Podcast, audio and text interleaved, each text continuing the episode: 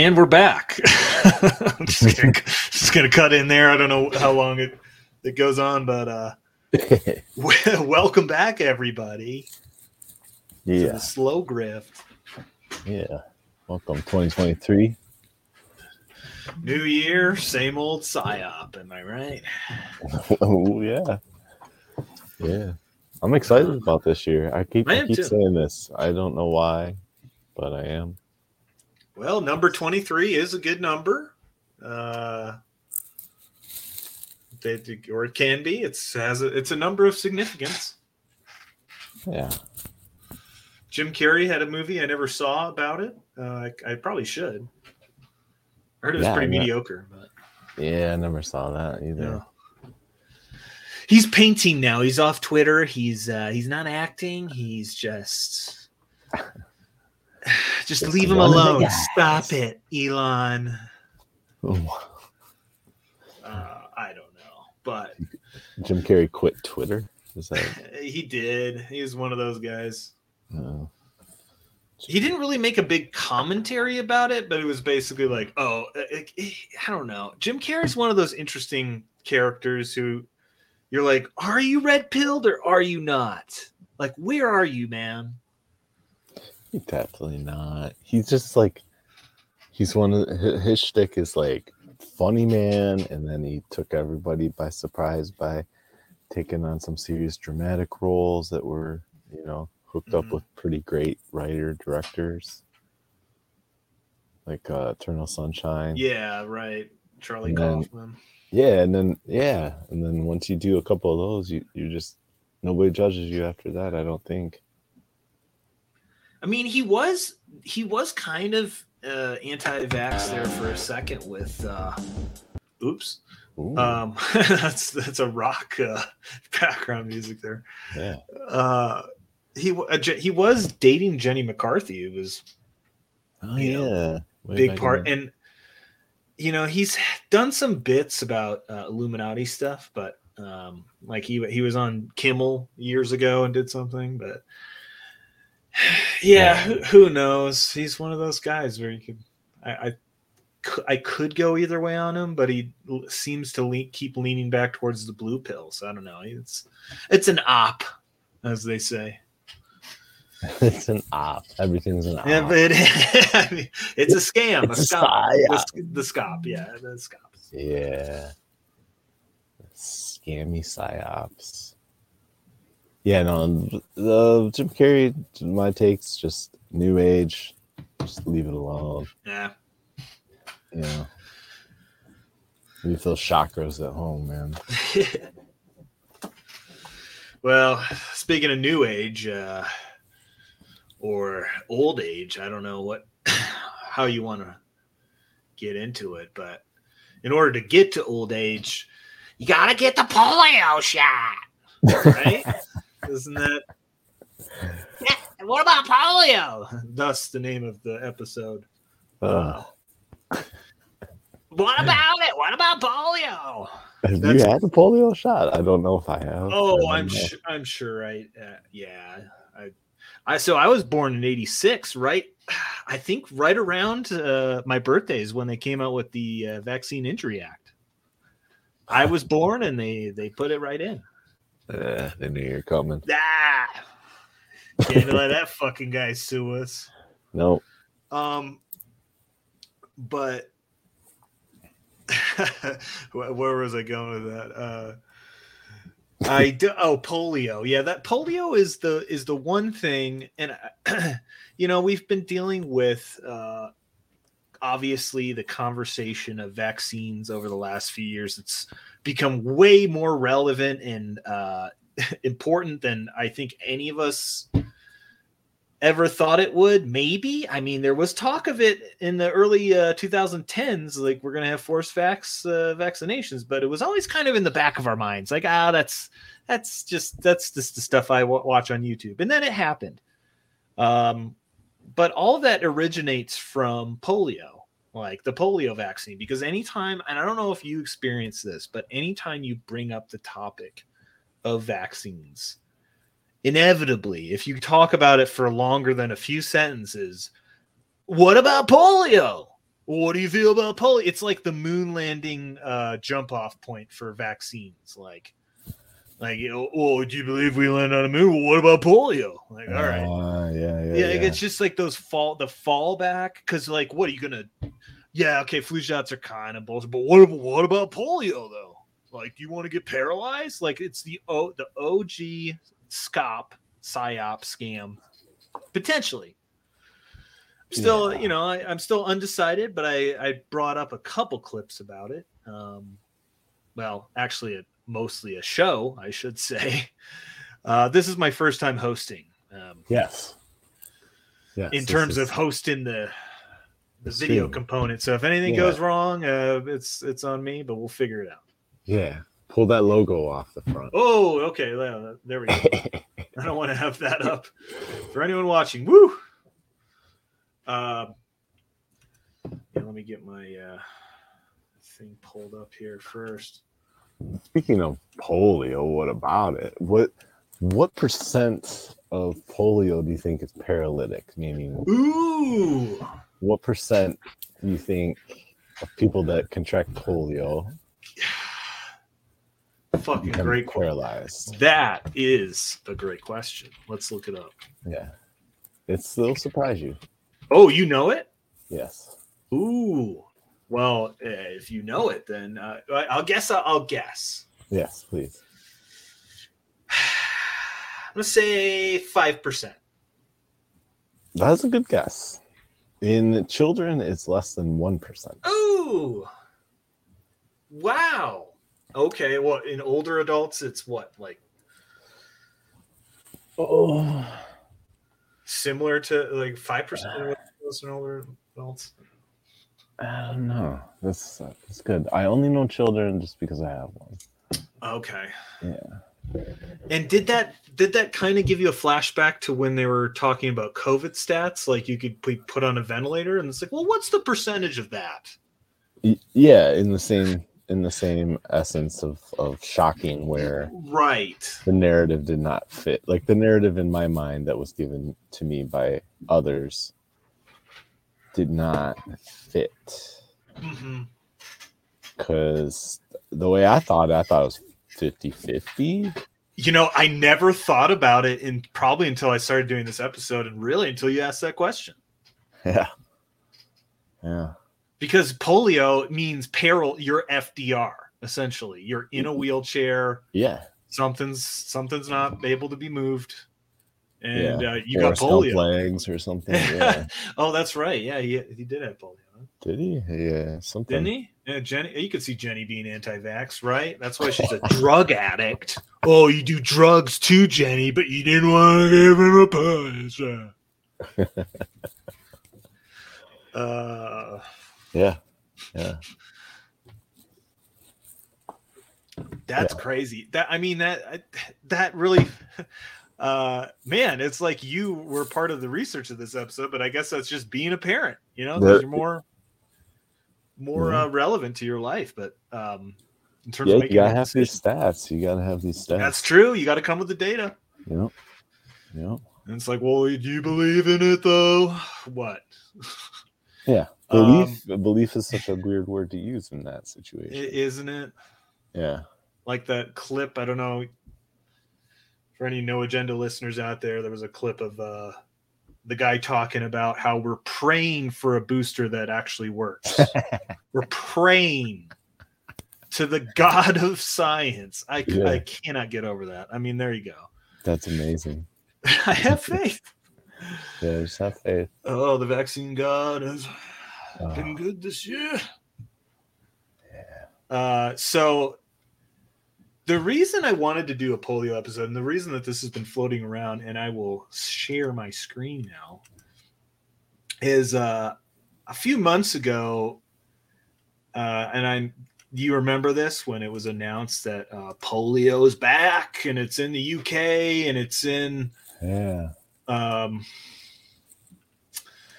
it's, it's in New York. Well, uh, I thought we'd start with some some real news. Inside Edition, give us the lowdown on Inside edition. something very reputable. Probably Yeah. as reputable as the New York Times at this point. It's all the yeah, same. I agree. right? I agree. It's all the same. yeah. And let them let them give us the. And by the way, look at polio. Ooh, you guys remember the spike protein? Yeah. I love these uh, renderings. Now, do you remember? Do you ever remember an image of polio growing up? Mm, maybe black and white in, science, Oh. in science. But it wasn't like this multicolored, like, ooh, look at that. Ooh. Oh no. We got we got yellow dots and blue dots and red, and then we got bone like orange bones coming out. It's crazy. Uh, it looks like coral. I know this looks icky because it's orange. The, yeah, I agree. The Icky. advertiser said that that's not that's not food colors. It's not McDonald's over here. Looks sticky. You got a nice Adobe stock photo there in the background. Yeah. Very nice. Well, let's uh, let's see what what they're telling us. As if coronavirus and monkeypox weren't enough, New York State health officials are urging unvaccinated children and adults to get inoculated against polio as soon as possible. The virus has been found in seven different wastewater Oh. systems in two counties north of New York City. Hold on, uh, that that rendering I just I love. I- Yeah. it's a look at that. It's like ugh, it's ugh, boogers, and this is very dramatically. So, is that a different strain of polio than the polio we were seeing earlier? Because I don't know. It looks like I a mean, what happened? Yeah, yeah. Like did a- they? This is a mold, isn't it? Like somebody fucking did a science project or A 3D printed. It just looks like a cookie from a like a trans reveal party. oh, damn, that's good. Fuck, I, I, I'll just play that out, man. You- That's uh, that is fucking nailed it there. Um, it's it's gross. In two counties north of New York City. One expert told CBS News. Batman. Polio is extremely infectious. It's very good about transmitting. And so by li- Very good. Okay. I uh, I don't want to get too into what I do, but anybody filming somebody with a mask on is just a microphone nightmare. Oh my god, I can imagine. Yeah. Yeah, getting a little lavalier on that. What's this foamy? Is that PFAS? Oh, we'll find out. Ooh. looking for it in the wastewater system, into the sewers, we can actually see whether or not there's a detection, not just in one particular household, but within a community. Wait, isn't that redundant? They can see whether or not there's a detection. Ooh, we can detect whether there's a sensation of uh Oh, I love this like poop testing. When did this like yeah, this is an? This thank is a you. COVID relic here. uh well, it's it's going to be with us forever apparently because this is something else I wanted to talk about and I'll get into it uh in our next clip when it comes to wastewater, but also on a side note, the uh quote unquote avian flu that's going around causing them to kill all these chickens and now we have egg shortages and chicken short price increases from the PCR test. Yeah, let's just kill millions. Hmm, What's the what's the cycle count on the chickens? And does it re- and do we have to kill a chicken just because it tests positive? I mean, mean, have you been to fucking McDonald's? I don't know. right? Well, you're saying it's the least of the worries as far like, as I mean, if we're in Commercial in terms chickens. of yeah, like if you're oh, oh no, it's they're sick. Like, yeah, do we sell KFC chickens that are like hybrid, uh, pu- barely in an animal? Yeah. Oh, but they're, oh the, no, they're the healthiest chickens you've ever eaten. yeah. you Oh right. Yeah. Totally. Yeah. So now we're just gonna fuck the supply over and use the scam. But another relic of the COVID scam is the wastewater detection, which I had never heard of prior to uh, COVID. I, I don't know if you had. I don't know if they've been doing this with swine flu or any of the other bullshit. no, I never heard. Never heard. It begs the question too, like, what about uh, you know rural living or septic tank? Like how Right. so their their sample size is only city connections, like people dwelling in city connected. well, that's why the Amish never got COVID. Their wastewater is just can't be uh, Undetectable. can't, can't be tested. Yeah. Only one person has tested positive for polio so far an unvaccinated young adult in Rockland County who developed paralysis. Unvaccinated. This is the first case in the U.S. in nearly a decade. State Uh, yeah, okay, got paralysis. Um, so that made it relevant and and unvaccinated. and highly unlikely. the probability of that, but okay. Right. I actually wanted to follow up on this case, but this was about four months ago. officials believe it may just be the tip of the iceberg. Ooh. and that there may be hundreds Oh, of no- people another one. infected but have no symptoms yet. Back in 2018, Rockland County was at the heart of the two-year measles outbreak. The polio vaccination rate for two-year-olds is 60.5%, compared to the New York State average of 79.1%, according to the New York State Department of Health. Uh, The take home message is still a very reassuring. Vaccines work, and they work very, very well. but if we have less and less coverage of the vaccines within a our community or within our nation, we're going to see more and more of these types of infections. State health officials and the CDC confirmed the virus originated from the live oral polio vaccine used in other countries. That vaccine is no longer given in the US. Most people infected with polio can be asymptomatic, but can still Huh. shed the virus. There it and is. belong To the Yeah. There's that asymptomatic. days or even weeks. A small Oh. percentage of people who get polio suffer paralysis or death. For Inside Edition Digital, Huh, right at the end. Officer. So I don't know if you caught that, but they uh the unvaccinated guy got polio from somebody who was vaccinated with the oral polio vaccine. in other countries. In another country, somehow, I mean, New York's got a lot of people coming in from around the, world, but um just kind of a mind fuck because you're like, well, that guy got. Like, well, the unvaccinated guy got it from a vet. That's their message now, for one. You remember how it was the unvaccinated giving it to the people who took the shot? Yeah. Now they're now they're just going back to the uh, I guess the original logic, but actually no, it should be an unvaccinated person gave it to an unvaccinated person, but I guess it has to originate somewhere. And polio generally now is originating from the oral polio vaccine. Oh, and and we heard about that in, during COVID. Um, there was like an outbreak in, break in Africa. Right. Came, Yep. hmm came to light, and then it's you know all the red pillars just screaming at the rooftops about it, and everybody else was just nobody noticed. Nope. It's it's strange because they don't put those connections together, but then the way that they do these news stories, it's like they're counting on you to put that connection together, like the unvaccinated. It's like they've got so many different things going on. They they're trying to get the viewer to disregard certain logical steps, such as like they got it from a vaccinated person in another country. I believe their words were from people receiving the oral vaccine in other countries. Mm-hmm. Yet they're supposed to, you were supposed to just pick up on, oh, he was unvaccinated because that was the first descriptor that they gave of the man, Of course, yeah. you know. And I, I just, I don't, I don't, it's so effective, but I just don't know how. You know what I mean? Like, and not only that, uh, how did they know? Here's what I don't understand. How did they know that guy got polio using wastewater detection? Because wouldn't they have to test it?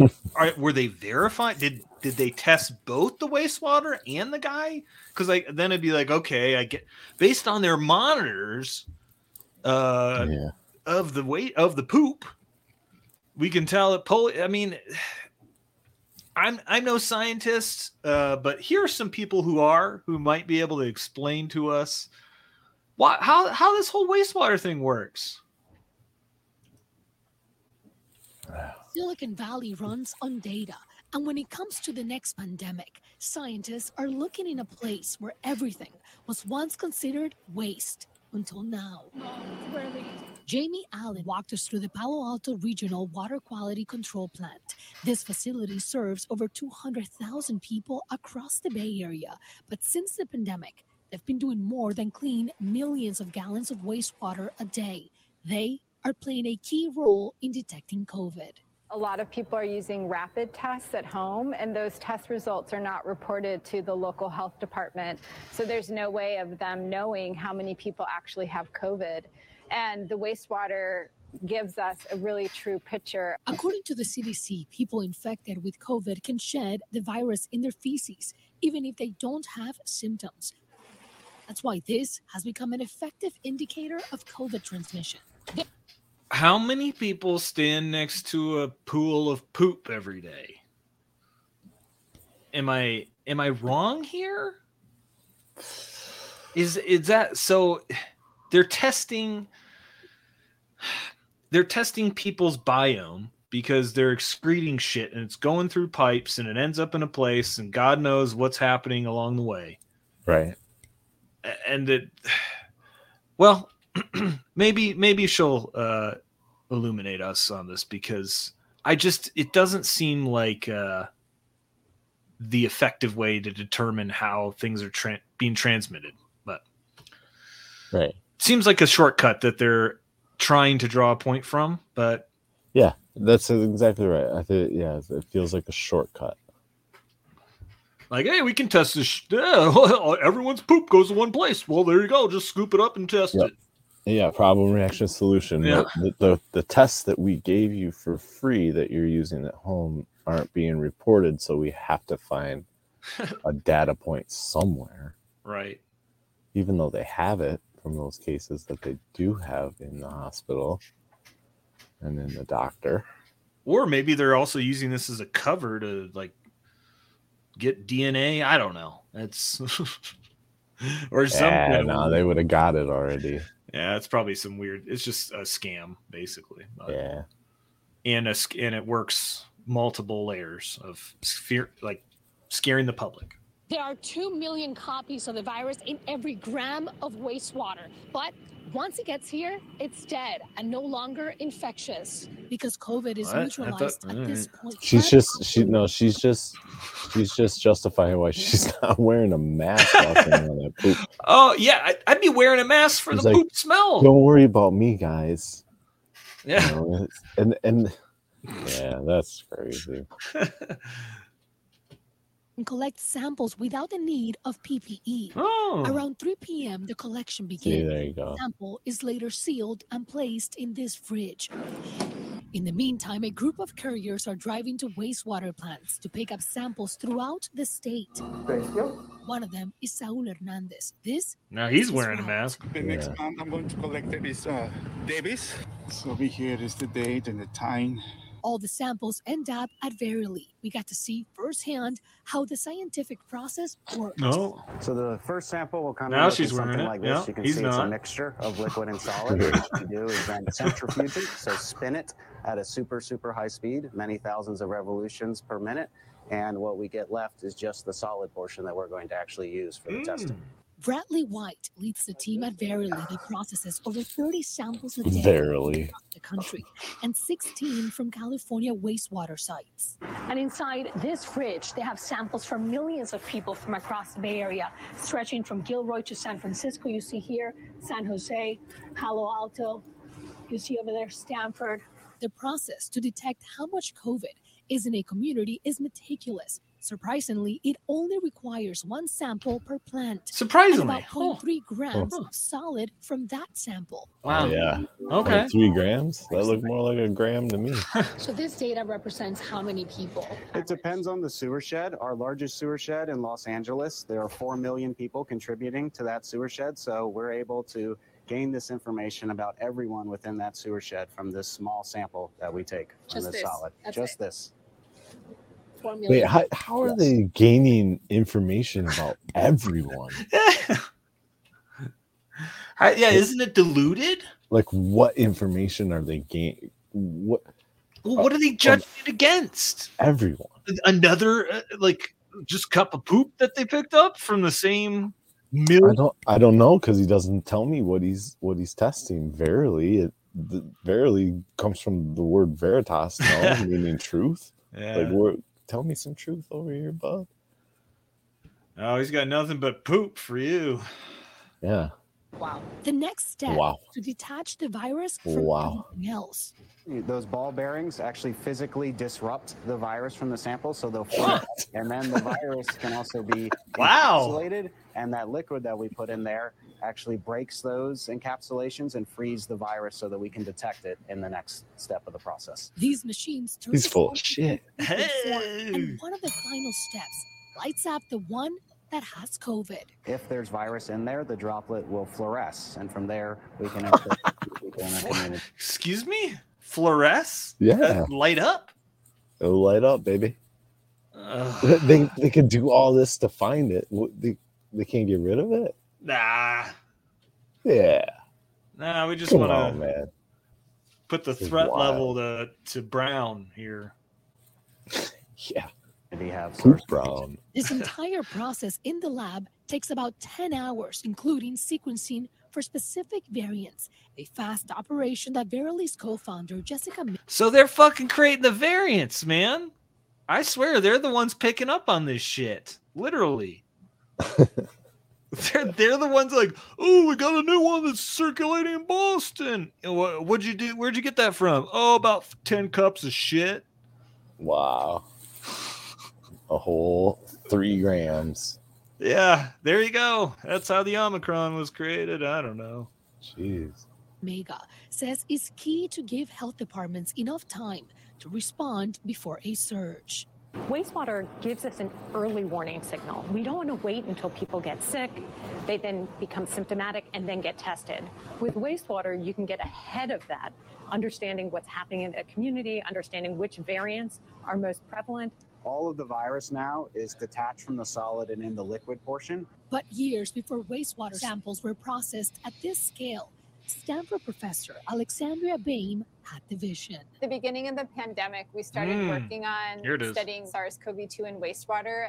A team of research students started collecting wastewater samples from campus in early 2020. That's now expanded to creating the Sewer Coronavirus Alert Network, a Oh, project that analyzes and releases data for 11 water treatment plants in such a California. scam. We developed Yeah. the measurement techniques and the technology, and we needed to scale it. We talked to the public health department pretty much on a daily basis. This Whoa. they detected Omicron more than a week before clinical samples confirmed this variant in the Bay Area. And now the next one. There you We go. have started to see now BA.4 coming up in the Oh. wastewater, and so we'll be watching that closely. So next time you think about how COVID data is collected, just know it's one flush away. It's ready. Oh wow. Thank you. Have a great day. In San Francisco, Throw it in your face. It's all bull- puns. It's bad puns. I know. Uh, Like, oh, so she had a bright, the bright idea to, to just start testing poop. What's the? How long is this method been tr- accurately predicted outbreaks and what's the? I mean, was this trialed before COVID or was it just like a something from Event 201 that didn't make the cut? Like, what was? Yeah, probably because like she said they started in early 2020. Yeah, right at the start. So it's like a pilot program. Exactly. Yeah. Oh, Verily Life Sciences, also known as Verily, is Alphabet Inc.'s research organization Oh, devoted to the study of life sciences. It's Google's fuck. Yes, the organization was formerly a division of Google X Ugh. until August 10th, when Sergey Brin Mm. announced that the organization would become an independent subsidiary of Alphabet Inc. There you go. Good God. There you go. Channel 7 doing a story on him, not disclosing that information. Why would they? Yeah. Oh, did they get funding from the Bay Area? Uh, is there the Silicon? Nah. Right. That makes sense how that guy sounded like a. He just So- sounded wrong.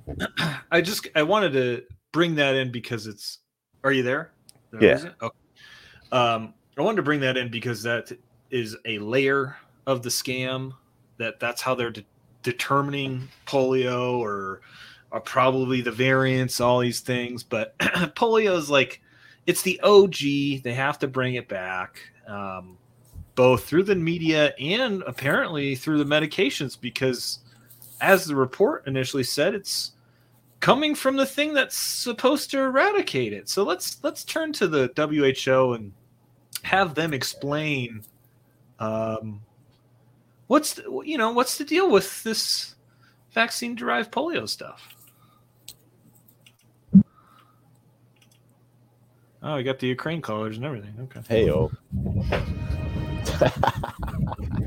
Polio is an incurable disease that can cause permanent paralysis. Oh. Thankfully, there's a very effective vaccine known as the oral polio vaccine, which provides lifelong protection from polio.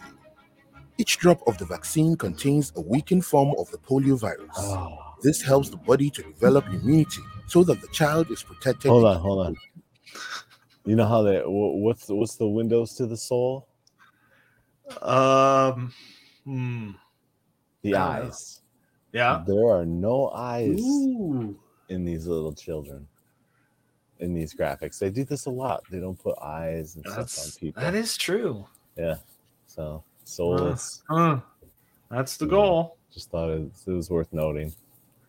Um, well, I want before I play it, I wanted Yeah. to uh, bring back something you said about just the inconsistency and the illogical of the the news report on that guy getting polio, and see if you can apply that to how the WHO uh, describes this medical product. Just like the wild polio virus, the vaccine virus can be passed from child to child. This helps spread the protection against polio to other children. The vaccine virus. Yes, this helps spread protection against polio to other children. Hmm. So uh, it seems like a feature, not a bug, for one of the Oreo polio vaccine that it's easier to be spread, right? yeah, Um, we can run it run it back like five seconds. Yeah. Okay. Or maybe okay, just like the wild polio polio virus, the vaccine virus can be chat passed from child to child. Wow. Okay. Well, and that, but they've always promoted it as almost like, oh, this is just that's what it's rare. But then they also say The that vaccine uh, virus can be passed from child to child. This helps spread the it helps spread protection. So the protection is is the virus is the cure, and the cure is the virus. I, Right. uh, so how are you gonna? Well, let me just play this out. and I'll I'll ask you a series of uh, very obvious questions to be asking here, but uh, it's it gets worse. even those who aren't vaccinated. uh, So, uh, what happened in New York? I mean, like once this vaccine virus spreads, aren't they technically quote unquote vaccinated at that point? Uh, uh, uh, My That brain hurts a little bit. What? it's yeah, but no, no eyes. You're right. Uh, no eyes. However, when a large number of children are not vaccinated and immunity levels are very low, the vaccine virus can continue to spread from one unprotected child to another for a long period of time. As the virus continues to find unvaccinated and that's a problem. I again, I thought like wasn't you just promoted it as a as part of the part of the solution? Yeah. children, it undergoes small genetic Oh, changes. okay. On very rare occasions, this can cause the weakened virus to change into a form that can cause paralysis. Now, wasn't that the the uh, theory of Gert Vandenbosch with variants and COVID? Yes. that it's encouraging the, the virus to mutate. But so they're saying that it's good that the Oreo Oreo Oreo polio vaccine um, is spreading it, but if it spreads too much without having it be the one that they're controlling, then it's then it gets out of control. Yeah.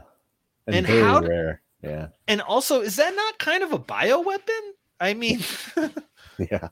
is that is that not like basically what? Yeah.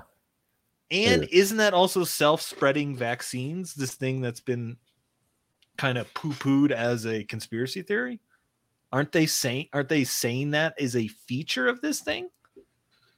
Yeah. Yeah. I know I can only self- ask so many questions of one video, but I it's this video No, just blew great. my mind. Yeah. It's a well well graphic video. I'm Well, just saying that because it, it's so like it's hitting all the points Yeah. for people that don't really want to think about it. But anyone who does want to think about it is like, wait, how did you think that that was an appropriate description of this product? For anyone who's going to ask questions, like, yeah. what? That seems like a total failure. Yeah. Well, let's uh, let me play it out. Let's see what the rest of this says here. These rare virus strains are called vaccine derived polioviruses. They can paralyze people for life and can even spread to cause outbreaks. This like is called a circulating vaccine derived poliovirus. If immunity is high, vaccine derived polio cannot arise. That's why it's so important to reach every last child with vaccines. If outbreaks do occur, they can be stopped in the same way as wild polio, with vaccination campaigns that protect children against all types of polio. Makes sense. To eradicate polio, we must stop all types of the virus. Let's make sure we vaccinate every child and end all polio for good. But that that's a type of the virus. They want to eradicate every type of the virus by giving Yes. a type of the virus. Yes. How does w- w- that And is they- going to spread to everybody else who doesn't get it? So you got to do it all at the same time. It's so preposterous. Yeah. And we wonder like what where's this where's this kind and uh, of course uh bill gates funds the Who- funds the who funds the blah blah blah and what do you know this uh this past a couple months ago he had a little gates no what does this mean anyone Ah. And here in and stunningly, polio has paralyzed a patient here. The Stunning. sewage system is right here below me. We decided not to take you down there and show you. Wait, did he just say sewage sample. below me? this no he's he said the sewers below me i think Uh. we can we can play that Yeah. It's a patient here. The sewage system is right here below me. We decided not to take you down there and show you I'm sorry. sewage It's just- sampling, but it, It, it just from my audio ears, it sounded like a hard cut, like he, Well- somebody cut in below me. But he okay. he did start kind of his uh his laugh there yeah. in fact, very likely, if we did that right now, we'd have a positive test. And so Oh. it's it's here. The United States has gone many years with no polio virus, nobody being paralyzed. Really? Is that true? I suppose I believe them. But if it's all asymptomatic, okay, yeah, we we kicked it out totally. Yeah, victory over. But look at that. Uh, yeah, hey, oh man, that's a good that is a good still frame there. Yeah, pictures. It happened. And so it was pretty shocking. We didn't really expect it to show up here. They've declared a health No, we expected to show up the places we were, you know, circulating it. yeah. Over there. yeah. Yes. no, over there. Not here. Whoa. How do we get rid of it? Oh, God. to encourage people to get vaccinated and oh. stop the spread of polio. The Gates Foundation has polio eradication as one of our very top priorities. Oh, yeah. And we have great partners great like job. Rotary. But by the way, Rotary. Wow. Thank you. Yeah, thank you. Yeah, for- I thought they just did pancake breakfast and shit. they, they got their hands va- vaccinating Africa over here. I, I Oh, don't. yeah. What? Oh, they're just a, another one of those Freemason kind of. Goodbye, polio. Thank you. Ah! Hey, you got your tag up, buddy. Get, get a better shot there.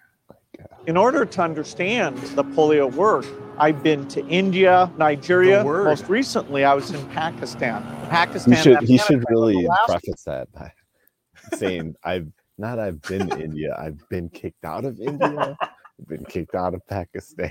yeah, wow, this this polio thing's really working out well yeah, for you. forgot Bill. to mention that part, Bill. Yeah, he, he sure did. And I love how he said, "I'm trying to understand the the the what did he say? I got to go back to that. like Rotary.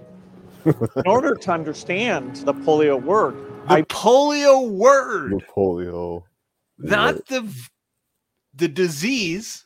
The polio word. What? Really?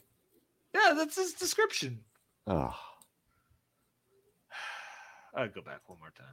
Partners like Rotary. In order to understand the polio work, I've been to India, Nigeria. Most recently, I was in Pakistan. Pakistan and Afghanistan are the last two countries that have never gotten to zero. And now, sadly, they've had these incredible floods, which are disrupting all their health care, food, and so many things. We're helping out with emergency relief, but it's going to push back getting rid of polio Oh, the fact we see polio here for the first time in a long time, although surprising, that's Yo, get out of the, the way it street. We is. gotta As long as we don't what are get rid of this virus everywhere, it can always come back. But if we get to zero, it'll never happen again. We and our partners are very committed to get this thing done. mhm. aren't you confident? Aren't you just Yeah. confident they're gonna get it to zero? They're gonna get it to zero. Because as he said, we gotta uh, stop the transmission. So as we, we've already established that if you create a product that circulates the virus, you'll never eradicate it. And if Yeah. it's actually circulating more because it's vaccine derived, well, gee, time to go back to the drawing board there, right? Yeah. Yeah. But I, you know, so I did, I did a little bit of, of more of a deep dive on this. Um, well, not too deep. I just went to the CDC's website. Um, because I was like, what's what's going on here? Why why are they doing this oral, oral polio vaccine? And apparently, um, so what we have in the U.S. is the IPV, the inactivated polio virus uh, vaccine. Okay. So it does not contain the live virus. Um, this is from the CDC's website. I'll just I'm going to read it. Does, does not contain the live virus. So people who receive this vaccine do not shed the virus and cannot infect others. Okay. hmm And the virus cannot cause disease. However, the IPV does not stop transmission of the virus. So get this thing that doesn't stop transmission, and we say it right there. I don't Mhm. even like in bold words. Yeah. I always the polio vaccine was always promoted as stopping transmission, right? hmm Just like every other one, but it's it's like wow, I guess I mean they even have it on their website. Another interesting thing I uh, point out on this is the OPV, the oral polio vaccine, is used whenever a polio outbreak needs to be contained, even in countries which rely exclusively on IPV for the routine immunization program. So if we had an outbreak here, they could switch us to OPV. Yeah, you know me, because why? Why would you do that um, if it's going to circulate more? That you're trying to establish the vaccine derived as the dominant strain at that point? It's just eh, bizarre logic. Yeah, because OP or yeah, OPV is a live virus. It's attenuated. Yeah. How would that help contain the outbreak by circulating more live virus? Well, I'd imagine the explanation would be is that if the live virus is weakened, then there's less risk. Okay. Yeah. You're trying to mutate. You're you're- basically trying to mutate it back to the the better one, right? Because building immunity, no, with your body. But wouldn't it eventually mutate and to become less um, you know dangerous? Anyway i don't know. You're trying they're trying to control literally control the um I'm just trying to think of like the the, the common thinking of the man on the street woman on the street, they them on the street, um, they would just say, "Well, we, our bodies have to build immunity against it to fight it." hmm I mean, that's that's the argument for a vaccine. Right. I just but if it's the if people are getting sick I don't know. It just seems like a very um ineffective way to do it and why would you switch over to OPV it, it you switch over there if the IPV fails? Yeah, I'm with you. But then I'm why but then they're promoting it as a thing that's going to stop transmission. It does not stop transmission. And if you got that, then why didn't it work? If polio's circulating, then you shouldn't need it, right? It just they just keep promoting the one that's you said works anyway. It's you get in these logical uh, riddles because public health is the most convoluted. It seems to be just they're just bullshitting. I mean, Fauci's the all-time bullshitter, if you ask me. But Yeah, because mean, from where I'm sitting, they're they're just trying to justify a sale. Yeah. You know, like a bulk sale. yep, So here's a product that uh, you know is in line with your business, which is healthcare as a hospital. Mm, you know, here's a strategy you need to implement it. hmm Our product, by the way. Here, here's a strategy of how to why you need to use our product. Yeah. Yeah.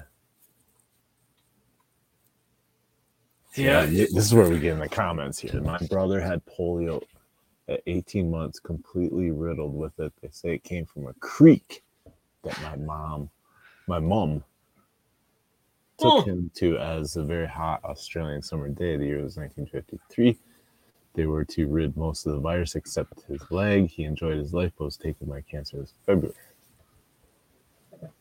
Huh. Sucks. so when um you think of public health oh i mean it's usually the the vaccines but it's also there's also the other important part of sanitation which i is so it, it's like this full circle thing where we're now testing the poop water after we made the drinking water better to stop the spread of that but now we're test it's just it's kind of a mind fuck but one of the things with public health uh, the other thing that i think of is sanitation. Like that's a thing that is credited with a lot of public health um, advances because obviously clean drinking water uh, allows some or dirty drinking water allows some stuff to to circulate um, but I never made this connection that I I saw in a, a PBS film, uh, and I just was baffled by it. I'm curious if you feel the same. Polio rates were going up dramatically. In time, scientists would unlock some of polio's mysteries. They would learn the virus entered the body through the mouth, that it passed from person to person through contaminated water, food, or physical contact. They would come to understand that modern sanitation actually helped explain the prevalence of the disease. Infants in clean environments were less likely to be exposed to the virus and develop lifelong immunity. before improvements in sanitation, all children were born with antibodies against polio.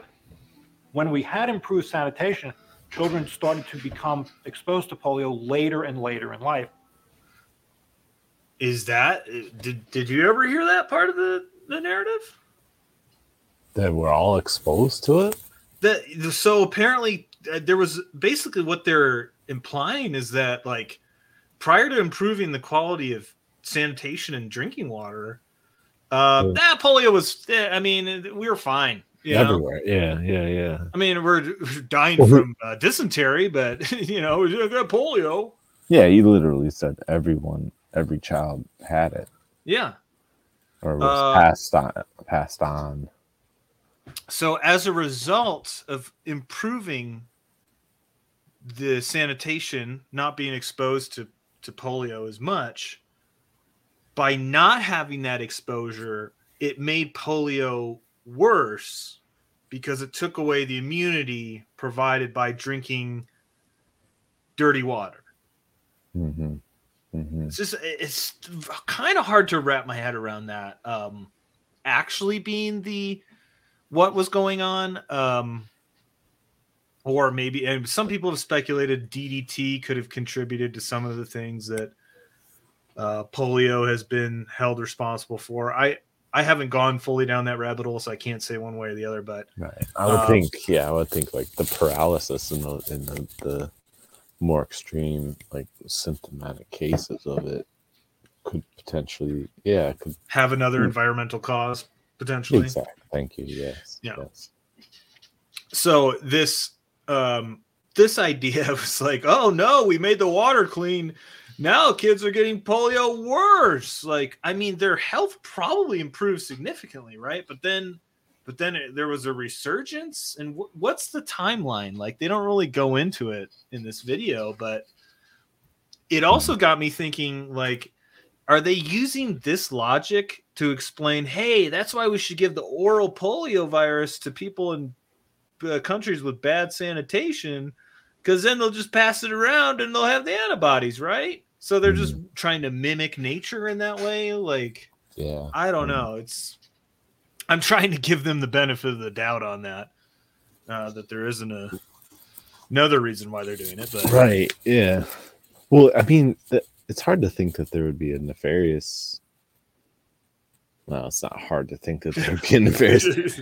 it's easy to ignore that there would be a nefarious thing because the symptoms aren't like if they were going for that angle you'd think that they would go for like a like a higher probability of like debilitating disease you know like if polio's like they really gloss over in that last video like he said it at first the narrator that it's very rare that you get paralysis but then a few sentences later he's like it, it almost like it can cause paralysis like it's more common than it actually is. Yeah. Which i found uh, to be very deceptive writing but are you saying with the vaccine derived one or uh, yeah. yeah yeah well he well, he was just commenting on polio in general why we should be scared of it. Mhm.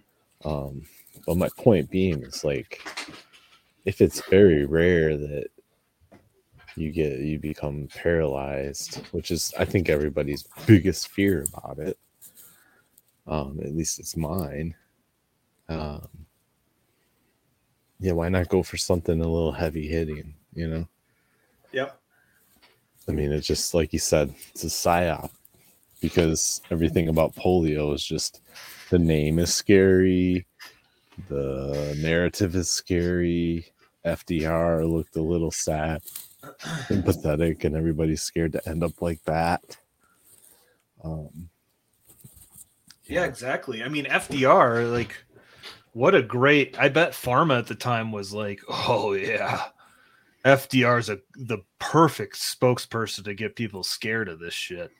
Yeah, because he was president the longest period of time. I mean, jeez, and he's paralyzed, obviously. So, yeah, it's uh, like I said, it's like I think it's one of the OG uh, pharma psy- modern pharma psyops yeah, that persists and reverberates in our current um with uh current time with covid but now apparently go just going back to the og it's like if osama bin laden had a son and they were trying to actually they were trying to do that. Like osama bin laden's son and the muhammad atta's daughter or some shit like they were gonna have a like a literally a sequel. I mean you can just see the people writing the psyops in, in a basement somewhere. Yeah, yeah. like oh what if we did this Yeah, I gotta go back. I wonder if um speaking of no agenda, you brought them up along maybe like 10 years ago on their show. They were talking about I think it was after the Smith Mundt Act was repealed. Is that correct?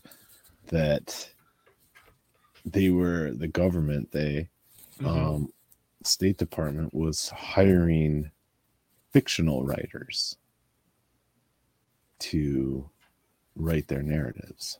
Oh, interesting. Yeah.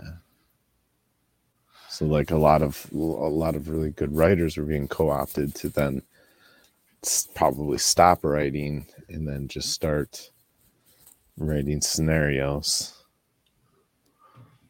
Like probably the Bin Laden's son and you know like those kind of storylines.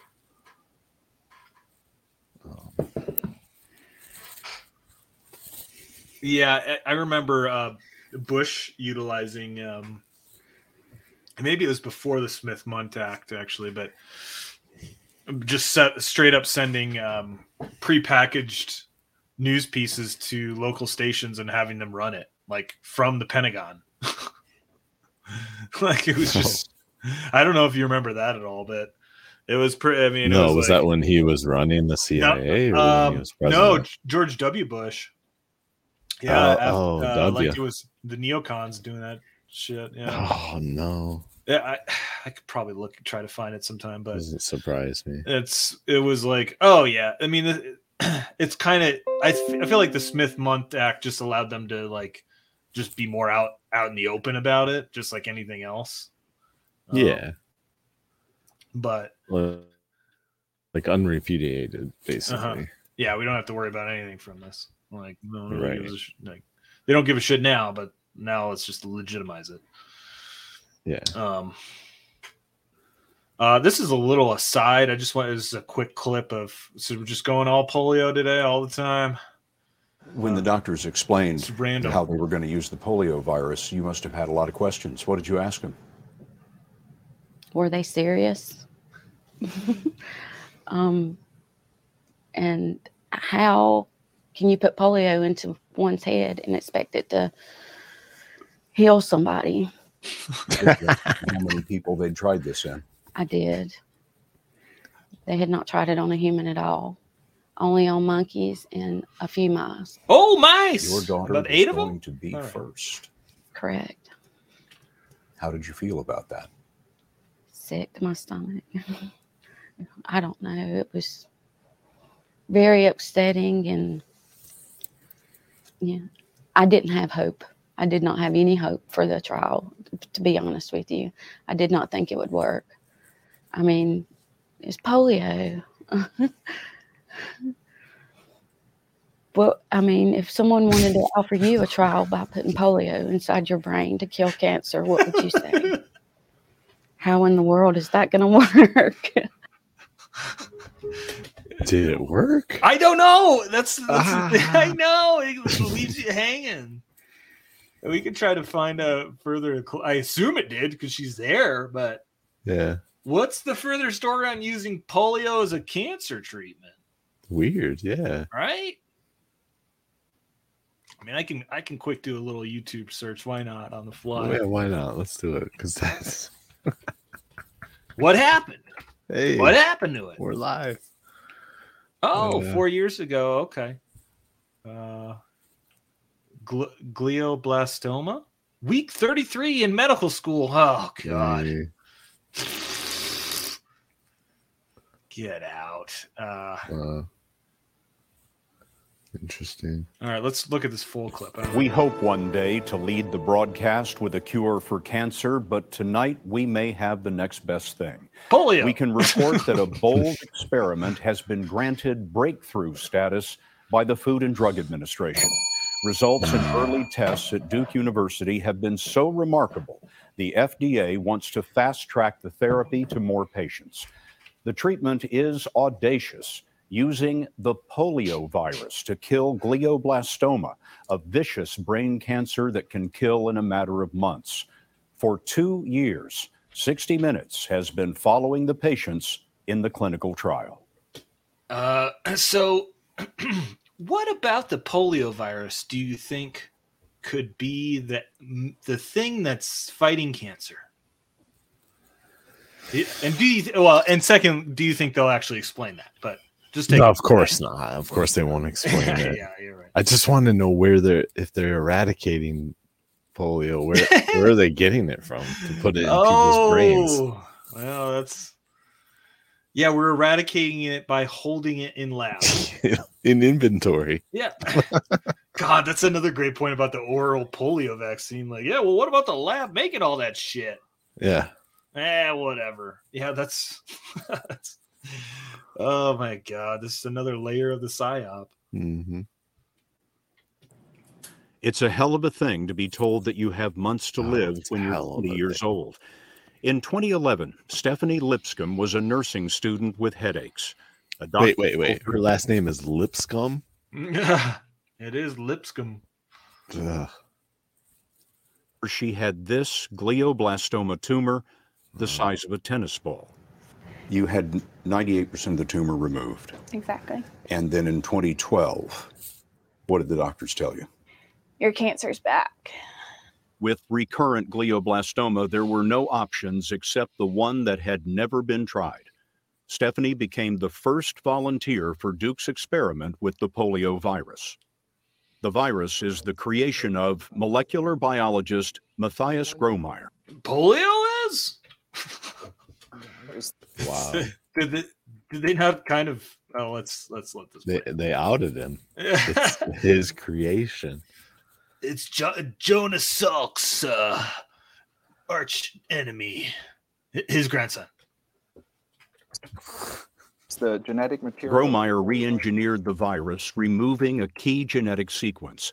The virus can't survive this way, so he repaired the damage with a harmless bit of cold virus. Uh-oh. This new modified You mean uh like a a gain of function, uh chimera? Yeah, I would like to see this be replaced with a little uh, piece of cold virus, like in real time in a microscope. oh yeah, just that part of it right there. Yeah, because wow, this graphic really makes sense. And why do all the polio look different? Where are the boogers? I don't see any boogers. They're fucking dog bones hanging out. Come on. We're so sweet treats from the Woo! trans party. Yeah. oh, that's for the for the next one.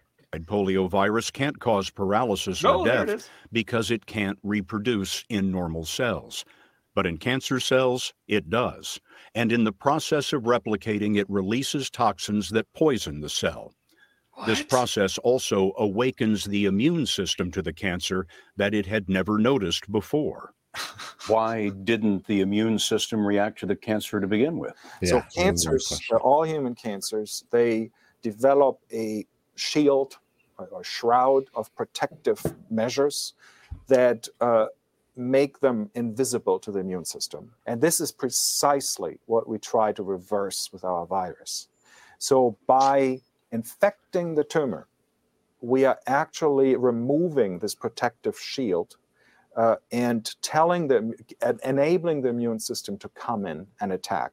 It appears the polio starts the killing, but the immune system does most of the damage. That's The po- interesting. The polio starts the killing? Yeah, Okay. yeah. Removes the shield. No. I mean, in theory, it sounds great. Lipscomb's tumor shrank for 21 months until it was gone. Three years after the infusion, something unimaginable had happened. This is from an MRI in August 2014. And there's no cancer in this picture and we at don't all. we don't see any cancer active cancer cells Just a big hole in see her that. head. Yeah, it still looks like something's there. Yeah. What's he going to say? was an old surgical scar. Uh, As is oh, typical, oh, okay. Duke started a company to attract explain. research dollars to the therapy, and Gromeier is an investor. The FDA granted breakthrough status this week after data showed that patients who had been living 10 months were now living 15 months, and three patients are cancer free after three years. CR33 this Sunday on 60 Minutes.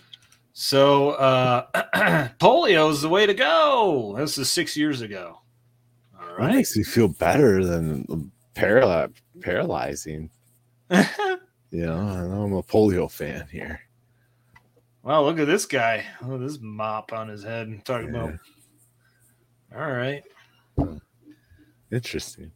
Yeah, I mean, I've heard that if you get the measles, your immune system is better at fighting certain cancers too, which Yeah. is like an if you.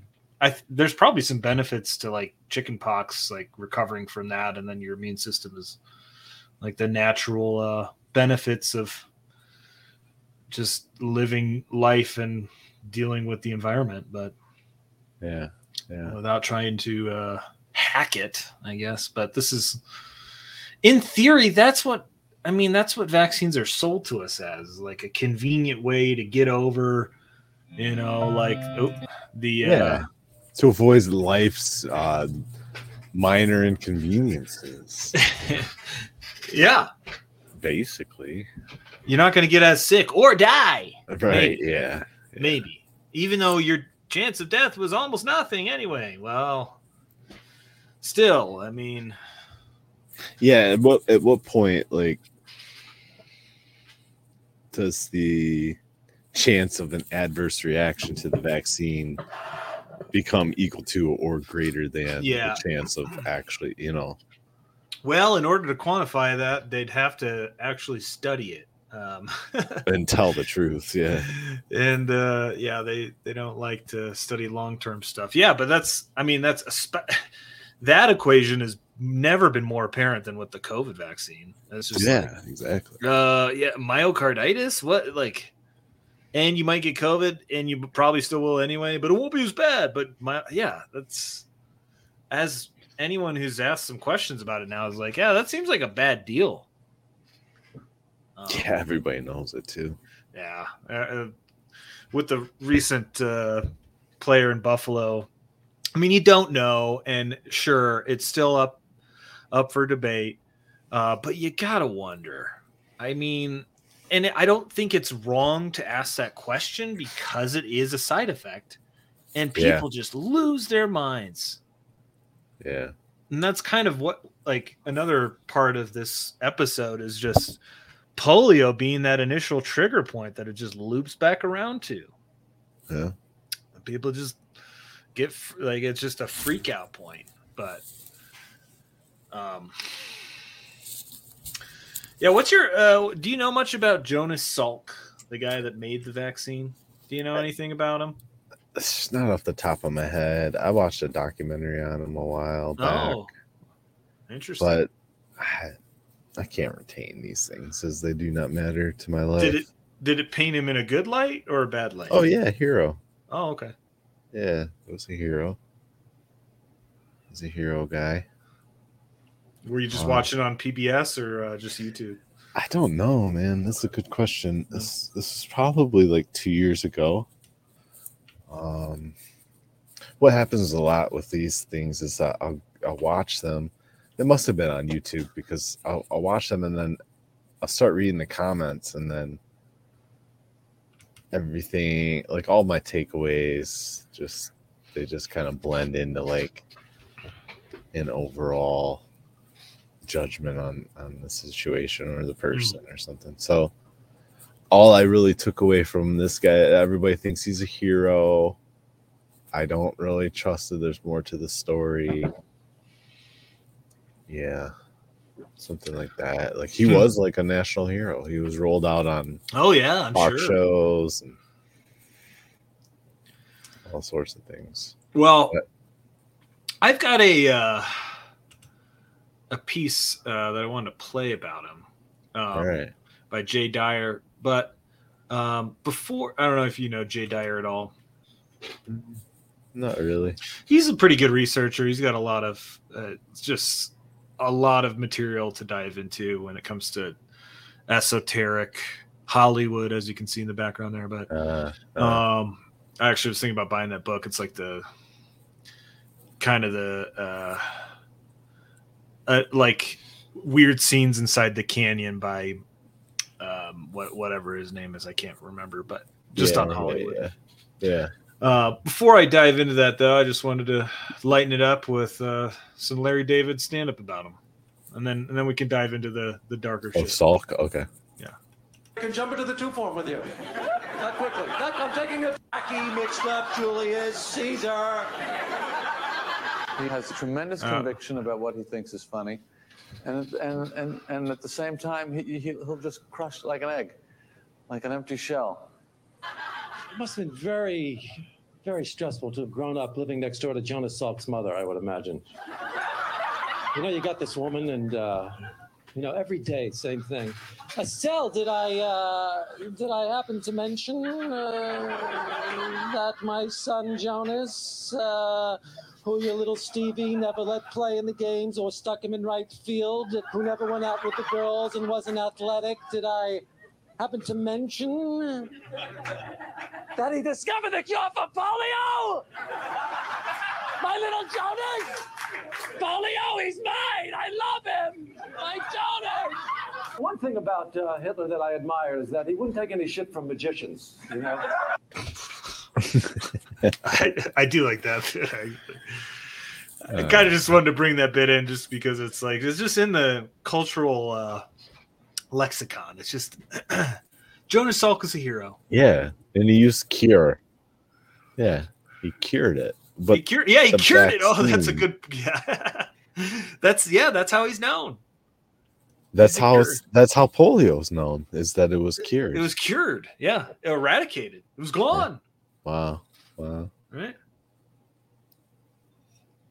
But uh, you know, I didn't know much about Jonas Salk uh, outside of that narrative until I heard this uh, this clip from Jay Dyer, and uh, we can watch as much as we want of it. It's probably like you know ten minutes long, but uh, pretty eye opening stuff. He had some interesting uh, theories about hu- humans that I was uh, Oh yeah, here we go. uh, unaware of. Next. And that's what we're going to see in this book. In that Salk has gone even further and revamped his theory to supposedly improve upon Darwinism. In other words, we're not just talking Darwinism anymore. He's arguing that survival of the fittest has now become survival of the wisest. And what that means is the the the elite uh, basically embodied in, incarnated in the scientific class, they now function as the arbiters of Mother Nature. This is literally what he says in this book. And as a result, they're going to have to put into place structures, systems to decide who lives and who dies and who, who goes into the future and who doesn't go into the future. So that's what this book is, is a, a another layer of the Darwinian cult of mass depopulation. That's why he begins the book by saying the big problem that we face is too many people. Man will have to regulate and take the place of Mother Nature because Mother Nature, he argues, has natural functions of uh, keeping balance and regulating population through disease and death, which he says are good. He says man's going to have to step up and take on that role and do the exact same thing. So here is your from from the guy who cured polio, right? that that deadly disease, right? Does that You make sense? Say it? No, absolutely not. absolutely not. Why would a man that thought there was too many people try to save as many people as possible? Yeah. Well, you go the Bill. Oh, I'm sure he reiterates Bill's point, Bill Gates' point that uh, public health leads to have people having less children. Yeah, no, yeah, uh, yeah, uh, yeah. uh, no, you're right. They're out- they're on the same team. They are to- totally. I mean, this book, good lord, I think his father was probably reading it to him as a bedtime story. It's, it's, uh, it's oh, you just wait, buddy. psychopath Darwin cult leader basically arguing not just that. Salk says that man is X Men. You're all a bunch of mutants. And because you're mutants, because you're Toxic Avenger, there's nothing wrong with the scientific scientific establishment mutating you secretly through RNA viruses. Yes, he says that. This is chapter seven. Mutations, the exact same thing that we saw with Kessler mutating man. Well, here is Salk saying that we could do all kinds of things that to produce advantageous and disadvantageous effects by mutating and testing on people through their RNA, DNA, and through the eggs of reproduction. Oh, it doesn't. It doesn't alter your DNA. Wait, th- when when was DNA? Seven? Oh, Like, oh when- when was it discovered? Not probably not that much. Uh, well, no, maybe when like- was it conceptualized? Oh. Uh, I almost feel like well, this book is this book is from the seventies, I Yeah. think, yeah, and I'm pretty sure. I think Francis Crick was the guy that initially claims to have discovered it. Um, yeah. Huh, on an acid trip, no less. But Oh, of course. so who knows if that, that origin story is actually real or not? But Who knows if the the subject of the origin is even real? mm, To be honest, I mean, yeah, who know? Who knows? Maybe they got PCR tests for that shit too. I don't know. Um, but yeah, he's talking about yeah manipulating uh through RNA. I mean, again, I had not heard of this book, and think thankfully Jay Dyer's done the deep dive for us. But it, I, I, it just doesn't. Again, another one of those things that doesn't make sense with with the, the official narrative that he's a hero. He saved so many people's lives. Mhm. Just strange. The female egg can be experimented on, and we can even, he says, introduce mass diseases, mass cancer, perhaps through experimenting on reproductive functions in the body. Salk goes on to say that man is a product of evolution, and therefore the anything that those in the scientific establishment do is also just another function of evolution. So, so if a bunch of scientific cult leaders uh, kill you all and, and murder your babies and eat them, that's just another naturalistic process. If that were to happen, oh, it's just natural. It's just naturalism. Why? Because death and disease and destruction are good. They're part of the dialect- dialectical evolutionary process. They produce. Uh, he argues Sounds like a Hegelian to me, yeah. but through uh, science. Oh, makes sense why he would be on both ends of that dialectic. Then I guess he's obsessed with dialects. Then he's got a dialectic. It's like a posing of opposites. I- It, that is my understanding of it. Makes sense why he's obsessed with the cure and the disease. You know, Yeah. Yeah. just reading that. Nothing Shall we- Genesis. yeah. Shall we continue? Yeah. All right. Keep going. uh, a a new stage of man. This is why we saw Kessler say that Promethean man is cannibalistic man. In order to go to the next stage in evolution, you have to eat your own. Wow. That's what Kessler said. It's exactly what Salk says. Who stands in the way of this? Traditionalists. T- traditionalists must die, page 70. The trads must die, and the elite will decide who lives and who dies. Who are the elite? Who are the, the wisest? Who are the wisest? The scientific class. The priestly class will decide the new values. And he says that the traditionalists must die because they're anti evolutionary and they don't accept the evolution of morals out of uh, right and wrong into anything. Right, morals are part of the evolutionary process. He says, if you don't accept this, and then you don't see uh, evolution as true. You need to die, and that's because you are regressive. You're moving back towards protozoa stage to towards. Uh, and this brings up a point that I've been thinking about recently when it comes to the topic of a lot of science stuff like vaccines or any of these th- these things that interfere with the process of nature.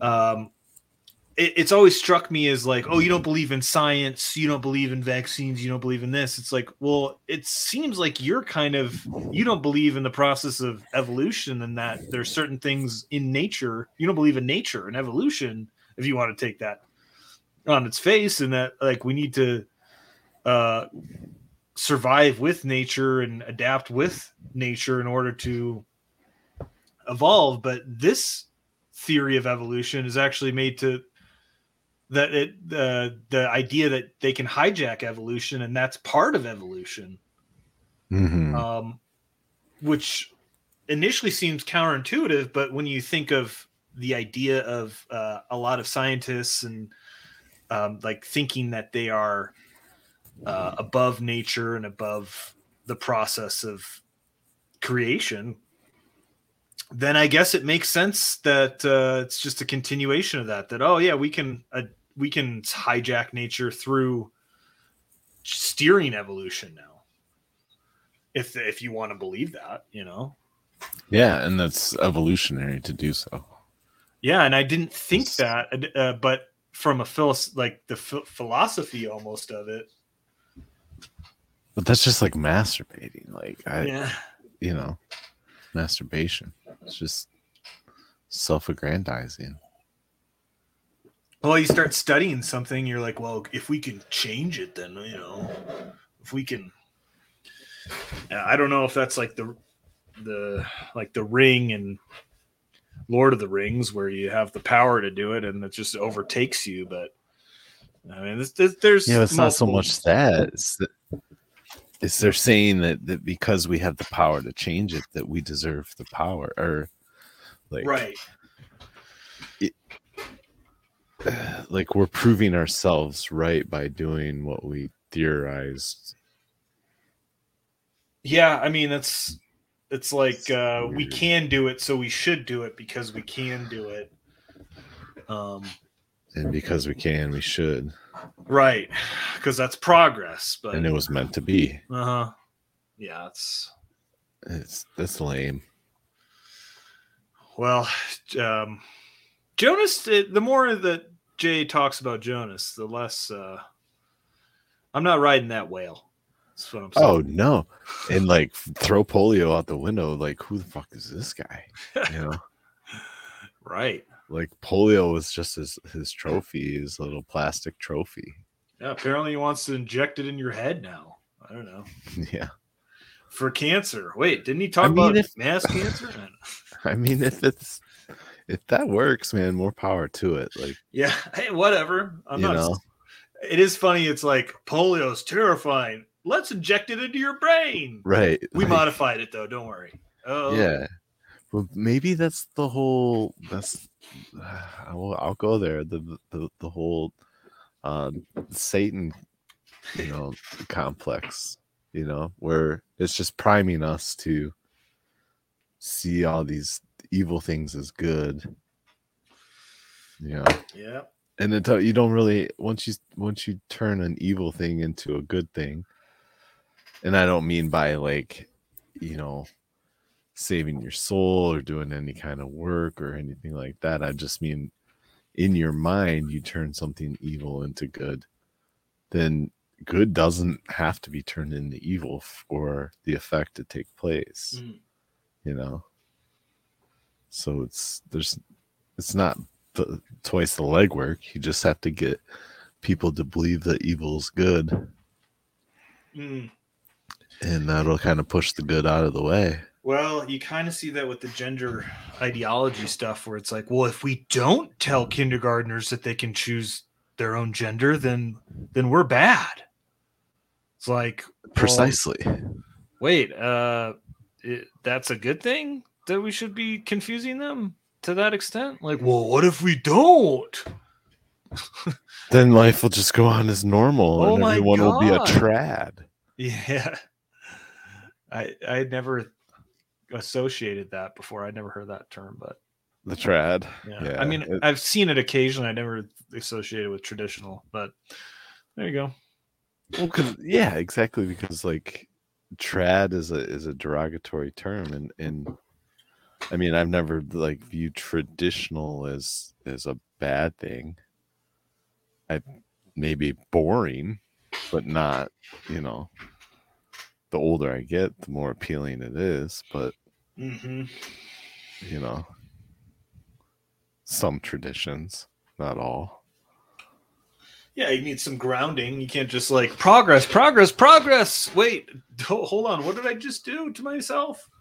I put a chip in myself. I altered my uh, genitals. I don't know what I what just happened, but I was everyone was cheering it on. Mass formation. Yeah. I mean, you could totally follow that rabbit.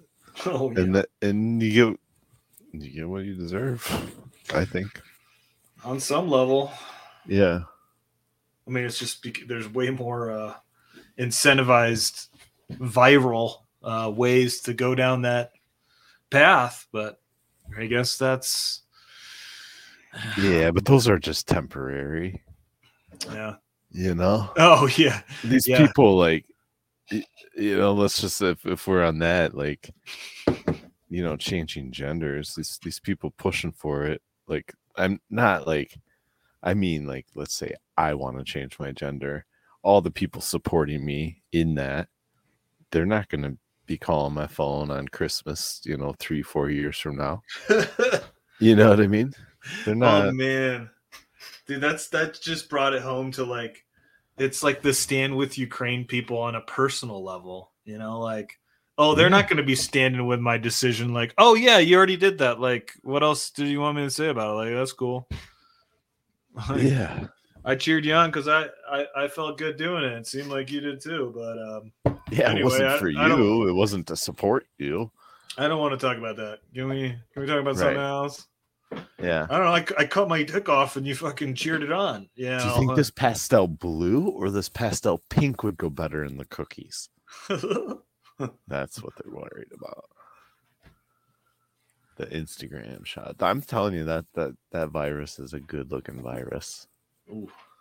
That that latest rendition, and obviously somebody paid a lot of money for it because in one segment they showed it five or six times, and then I think they even showed it in a second clip that you showed. The Mm. Same, I think the Bill Gates one. So it must have been a the Bill Gates Foundation artist rendition. Those big bucks. Yeah, we should uh, 3D print that polio virus and turn it into like, uh, you know, We should just- polo uh, polio pillows. Mypoliopillows.com. We should just uh, 3D model a bunch of different good looking viruses so we can sell them to news organizations down the road. Ooh, yeah. Oh man, that is that's a yeah. Is there an RSV? Uh, somebody has to have jumped on that. It's, yeah, yeah. It's a tight you- market. Can you imagine go going to your local news station like, yeah, you guys want uh, want some flu Rona? I smashed Corona with flu. It looks pretty crazy. yeah." I mean, you gotta hustle, man. Honey, I sold some flu Rona for twenty grand today. Man. Wow, my husband, at least he's not uh, measuring poop samples. Well, yeah, he's sifting the poop for flu Rona. His brother's fucking taking shit cups of shit every day and naming new variants. Yeah, pan, panning the poop at your local water facility plant treatment My plant. my grandfather sifted for gold. I sift shit. Fucking Oh guy. my Uh, let's uh, let's continue with Yeah, uh, depress me Jim's, with uh, more. Yeah, than let's see how much more you can take. soup stage towards muck stage. You're Nickelodeon Gak. We are Godmen, he says. And we as Godmen will kill all of you traditionalists. This is what he says. This is not me. I'm not making this up. You have to read this book. If you if you doubt me, go read this book. I promise you you will be blown away. He even says that what what does it mean to be pro-life? Uh, it means to support evolution killing most of the population. That's truly pro-life, he says. He says because that's the only way that the species will go into the future and through transhumanism become immortal. So they're truly pro-life. But if you're pro-life in the colloquial sense, in that you want to have children and you want to see this the uh, you know people flourish and uh, you're you oppose euthanasia and so forth he says you're actually pro-death because you're not evolving uh, then he goes into a bunch of speculations about metaphysics uh, by the way that's the most extreme inquisition inqui- What's that? Of course, uh, sorry. Some for someone like that to then go ponder off and metaphysics. This just seems so typical. Because Uh, I mean, these arguments are very metaphysical. Mm. Yeah, It just reminds me of like a, a 200 level philosophy class, and you got like the devil's advocate, you know. literally. that sits right up front. Yeah. You know, just saying things for shock value and, and coming across as, as, you know, a stewer or whatever. Yeah, a lot of our deep thinkers are just like, yeah, well, uh, what if it, it's the opposite? Right. No, Yeah. that's Yeah. okay, but it's but if you're supporting life, you do support life. What? Yeah. Don't miss But no, not really, because like life could mean like What is life, man. And like there's too much of it, maybe, to be healthy. So when you're pro life, you're really just pro healthy life. Yeah. Yeah. Like everybody putting their qualifiers on things for their own sake, like masturbation, Mm-hmm. you know? And free speech is uh, a sign that the Fourth Reich is upon us. Going down the shitter. It's Nazism to not censor. Okay. Position imaginable. I thought we were anti-dogmatic. Oh no, no, no! You thought, see, you were duped. You thought that that uh, the scientific class was actually here to free you from the dogmas of superstition and religion. The new cult is going to be the most dogmatic ever, and is going to kill anyone that doesn't adhere to it. Salk says that if you're dogmatic, he says you're an egomaniac. Oh, wait a minute. This is the most dogmatic thing ever. This this cult of, of Salk that he Right. talks about. The Luciferian Darwinian cult. Okay, thank you. They're going to kill everyone that doesn't join their cult. He says that's what he wants. That's his that's his hope, right? But he says that if you're dogmatic, then you're part of the old, lesser evolved, religious, superstitious, right, moral objectivist. You need to die.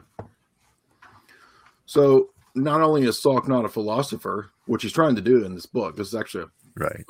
religious philosophical text. There's absolutely nothing to do with science in this book. Um, he's not even a good philosopher because by his own definitions of who's regressive, people that are dogmatic, he needs to die. but of course, he doesn't believe that. He believes that the elite need to mutate the RNA of women uh, through all kinds of experimentation, uh, experiment on their eggs, and therefore the cult of death. By the way, he yes, he says that there needs to be death education. Everybody needs to be re-educated into this this Darwinian cult. He, he says there needs to be re, uh, structures in place to re-educate, like Red Dawn type stuff, re-education camp. But it's not commies. It's like Red Dawn with, uh, you know, mad scientists in your face, right? It's it's Neil deGrasse Tyson and Bill Nye, you know, having you strapped down on a table, messing with your junk. That's what this is. That's what that's the world that Jonas Salk wants. He wants Bill Nye and Tyson mutating your junk, and so that your junk be, gets so small that you can't reproduce. I don't, I don't have to worry about that. That's that's not going to be a problem on my end. But for what what Salk wants, so, Jonas Salk Jonas Salk is a psycho. That's the key here, uh, psychopath, and w- he talks about so much metaphysics. He even says, "Yes, I'm talking metaphysics" in this book. That e- by his own definitions of scientism, he's no longer talking science. So what you see from this is that it's admittedly metaphysics and religion, and it's designed to be a death cult, and it's designed to, through all kinds of experiments. Hmm, I wonder. I wonder what kinds of experiments the father of inoculations on a mass scale might want to be involved in. I wonder what means he might use. Mass Maybe inoculations. Inoculations. Yeah. Also, this video came out before COVID. I just want to point that out. Awesome. Makes it even better. Yeah, right. He even says that the inoculations uh, could be a means by which they could engineer evolution or devolution. by changing the genetic code and running experiments. That's what he says. All is flux, page 53. However, you'll notice that Salk's position is not flux. You Right. see, all is flux, and so therefore every other position out there is changing and will will cha- be false tomorrow. It might be true today, it'll be false tomorrow. Everything's changing. All is flux. Oh, my position's not. My my position's unique. It actually doesn't fall under the the strictures of what I say about all positions, right? So it's self-refuting at its most basic level, self-contradictory, but that's okay because it's not about being logical. Uh, for all their talk of logic, it's actually a, a cult. It's about joining this cult, and if you don't join this cult that has all these, you know, elite uh, Carnegie Mellon funding, Rockefeller funding, et cetera, et cetera, then uh, we, you know the threat is you won't go into the future. But what I want you to see, the point of this is that number one, why would you trust mass vaccinations? Well, now babies are supposed to get 60. Come on, that's crazy. That's nuts. Why would you trust the whole idea of mass vaccinations from a guy who writes this book, The Survival of the Wisest, about killing everybody? What nobody ever talks about that, by the way, do they? No, they don't. So this is the introduction. Hmm. He cured polio. Did he? Right. No. Did he? He didn't. And No. uh doesn't uh, I'd love to get my hand on that book. If you got Yeah. if you got that in your basement somewhere, let me know. But uh it's possible. I, I uh when I saw when I saw this video, I was just like, yeah, that's uh that sums it up. I mean, this was um this book was I, I don't know if it was written in the 70s or 80s, but 1973. 73, okay. Yeah. Wow. He's just on me- Amazon. Yeah. It is listed at buy by use for four hundred forty nine dollars. Yeah, it's one of those books that doesn't want to get in Hey, what happened to Jonas Salk after the uh poll? Does anyone want to do? No, let's let's let's not uh let's not reprint that. That's oh man, that kind of goes against everything. Yeah. So the Goodreads uh, rating is three point three on thirty three ratings.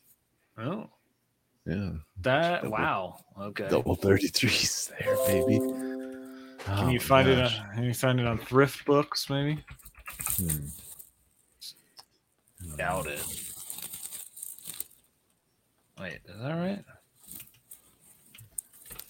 Thrift books. On thrift books.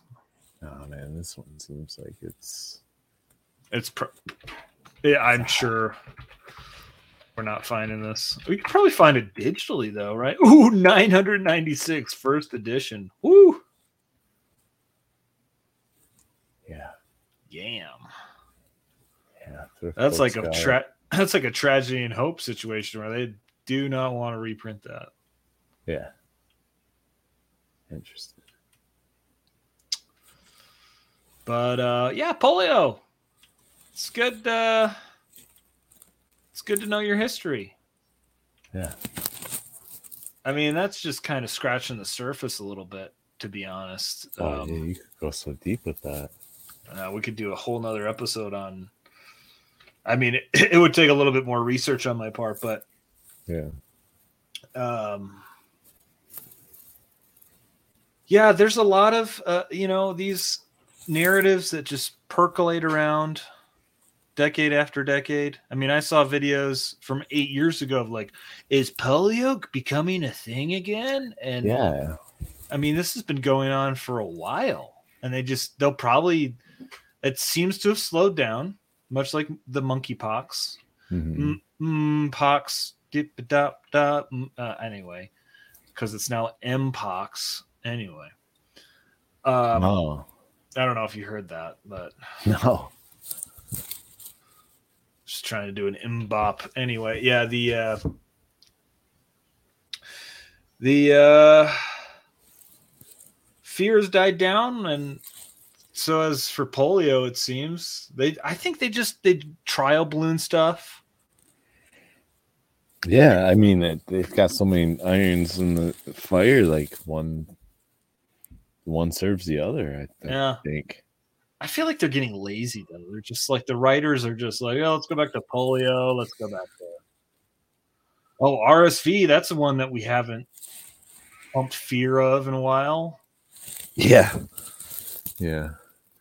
And then there's a, I saw literally today it was like new mysterious respiratory illness circulating that's not COVID, flu, or RSV. Wow. It's just like what? Because it didn't have the test, but you're still sick. Okay, this this whole s uh, did oh the poop water showed a little too much pee. Okay, whatever. I mean, this is this is the kind of the epitome of the slow grift. They, just, they just keep no shit pumping it out here and there, let it die down, bring it back. It's the slowest grift ever. This Mhm. medical uh, death cult. Sure is. Yeah. God, it's so painstakingly slow too.